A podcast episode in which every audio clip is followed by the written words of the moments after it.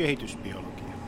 Vuonna 2021 ei ole vaikea törmätä niin sanotusti vaihtoehtoisiin näkemyksiin sairauksista tai niiden hoitokeinoista. Ihmiset väittävät kasvomaskien tai etäisyyden pitämisen olevan tarpeetonta infektiotautien leviämisen estämiseksi, rokotteiden olevan vaarallisia tai perätin osa orvellivaista salajuonta. Samalla hopeavettä, mielenterapiaa tai desifiointiaineiden injekointia ehdotetaan vaihtoehdoksi fysikaaliseen maailmankuvaan perustuvan koululääketieteen tarjoamille mahdollisuuksille. Itse löysin tätä podcastia rakentaessani videoita, joissa COVID-rokotteen haittavaikutuksia verrattiin vanhaan tuttuun teratogeeniin hirviörakentajaan talidomidiin.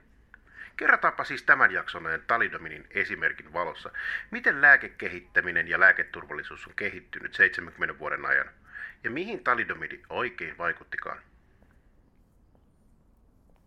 Talidomidin molekyyli kehitettiin vuonna 1952, mutta eläinkokeissa se havaittiin hyödyttömäksi ja hylättiin. Muutama vuosi myöhemmin molekyyli löydettiin uudelleen saksalaisessa saippuatehtaassa, joka oli siirtymässä kiihtyville antibioottimarkkinoille. Molekyyli muistutti kemiallisesti barbituaattien korvaajaa glutetimidia, jota voitiin käyttää rauhoittavana. Sitten talidomidinkin ajateltiin toimivan hyvin lääkeaineena. Eläinkokeissa aine osoittautui turvalliseksi, joskin tehdyillä kokeilla ja niiden dokumentoinnilla ei ole nykystandardien kanssa juuri mitään tekemistä. Lääkettä markkinoitiin vuodesta 1957 alkaen ennen kaikkea aamupohjovointia hoitavana oksennuksen estäjänä. Tuon ajan oletuksena oli, etteivät kemialliset aineet pysty läpäisemään istukan aiheuttavaa estettä äidin ja sikiön välillä. Mikä siis voisi mennä pieleen? Niinpä talidomidi saatiin voimakkaalla markkinoinnilla maailman parhaiten myyväksi lääkkeeksi, vaikka Itä-Saksa ei sitä hyväksynytkään poliittisista syistä – ja USAn lääkelupia myöntävä viranomainen hylkäsi lääkehakemuksen useita kertoja puuteellisten turvallisuustestien vuoksi. Lääke aiheutti yli 10 000 vakavaa kehityshäiriöitä muutaman vuoden sisällä, ennen kuin sen myynti lopetettiin. Lisäksi keskenmenojen riski kehityshäiriöitä saaneille alkioille oli peräti 30 tai 40 prosenttia, useimmiten aiheutuen ruoanselimistön kehityksen ongelmista. Länsimaissa lääkkeen haittavaikutukset aiheuttivat luonnollisesti huomiota, mutta vahingot jäivät yhteiskunnan maksettavaksi, eikä lääkevastuun nojalla annettu lainkaan tuomioita. Look down there. Would you really feel any pity if one of those dots stopped moving forever? If I offered you 20,000 pounds for every dot that stopped, would you really, old man, tell me to keep my money? Or would you calculate how many dots you could afford to spend? Free of income tax, only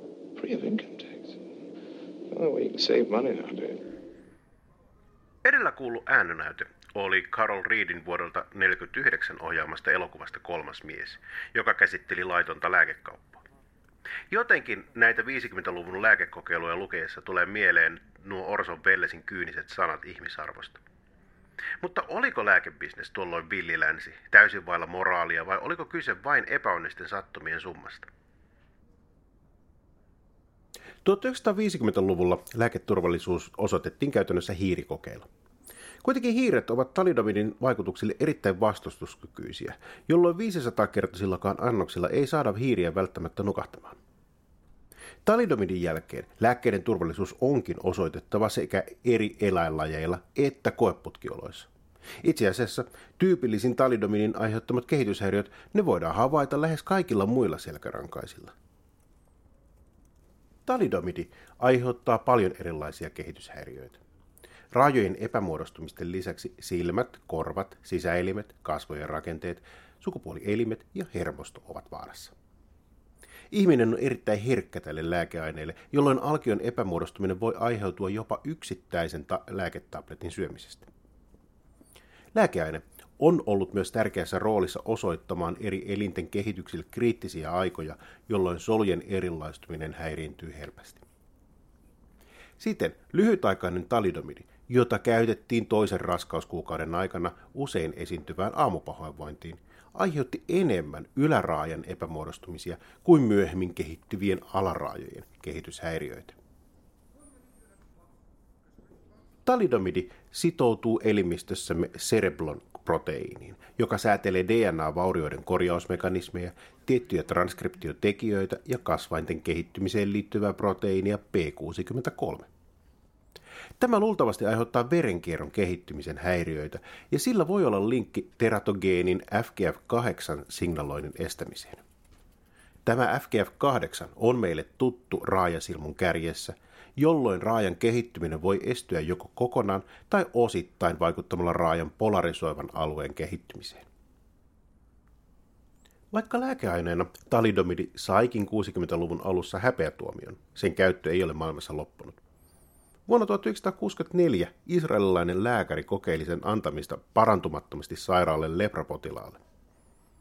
Kaikkien yllätykseksi hoito toimi, jolloin lääkettä käytetään esimerkiksi Brasiliassa edelleen miljoona tablettia vuodessa, mikä valitettavasti aiheuttaa myös parikymmentä talidomiditapausta vuosittain kielloista ja ohjeistuksesta huolimatta. Sama lääkeaine voi muuten toimia myös syöpähoidoissa. Siinä missä talidomidi on menneisyyttä, on alkion kehittymistä häiritseviä kemiallisia aineita ympärillämme jatkuvasti. Näistä yleisin on ehdottomasti alkoholi, joka vaikuttaa fetaalia alkoholisyndroomaa fassia esimerkiksi Yhdysvalloissa hieman yli joka tuhannennelle syntyvälle lapselle. Syndrooma on yleinen erityisesti alkoholistiäitien lapsilla ja se aiheuttaa erilaisia oppimisvaikeuksia. Siinä missä teratogeeneista pystytään nykyään jo melko kattavasti olemaan huolestuneita, on vähäisempiä muutoksia aiheuttavia kemiallisia aineita lukuisia, ja niiden vaikutukset usein tuntemattomia. Tällaisia ovat esimerkiksi hormonihäiritsijät, jotka vaikuttavat tavalla tai toisella sukupuolihormonien normaaliin toimintaan. Ne voivat joko matkia hormoneita, estää niiden pitoisuutta mittaavien reseptorien liikkumista tai vaikuttaa reseptorin laukaiseman signaaliketjun toimintaan. Patricia Huntin laboratorioteknikon tehtävänä oli pestä hiirten vesiastiat. Hän käytti työssä emäksistä pesuainetta, jolloin huhteluiden jälkeenkin hiiret altistuivat vesiastiasta liuenneelle muovinpehmentimelle, bisfenoli Alle. Tämä BPA häiritsi mun Tämä BPA häiritsi hiirten munasolujen meijottista jakautumista voimakkaasti. Myöhemmin Vastaavaa yksilön kehitystä häiritsevää toimintaa BPAlle on havaittu monilla muillakin eläimillä, ja ihmisillä runsaasti keskenmenoja on havaittu äideillä, joiden veren bisfenoli A-tasot ovat korkeita. Ei siis ihme, että tuttipullohyllyllä törmää helposti tuotteisiin, jotka ovat BPA-vapaita. Mutta hei, jos tarkoituksena on taata munasolujen normaali kehitys – nähdään PPA-vapaiden tutkipullojen terveysvaikutukset vasta 20 tai 30 vuoden päästä. On kuitenkin muistettava, että 90 prosenttia kehityshäiriöistä aiheutuu muista syistä kuin altistumisesta kemiallisille aineille. Emme siis ihan kaikesta voi syyttää kemian teollisuutta tai Big Pharmaa.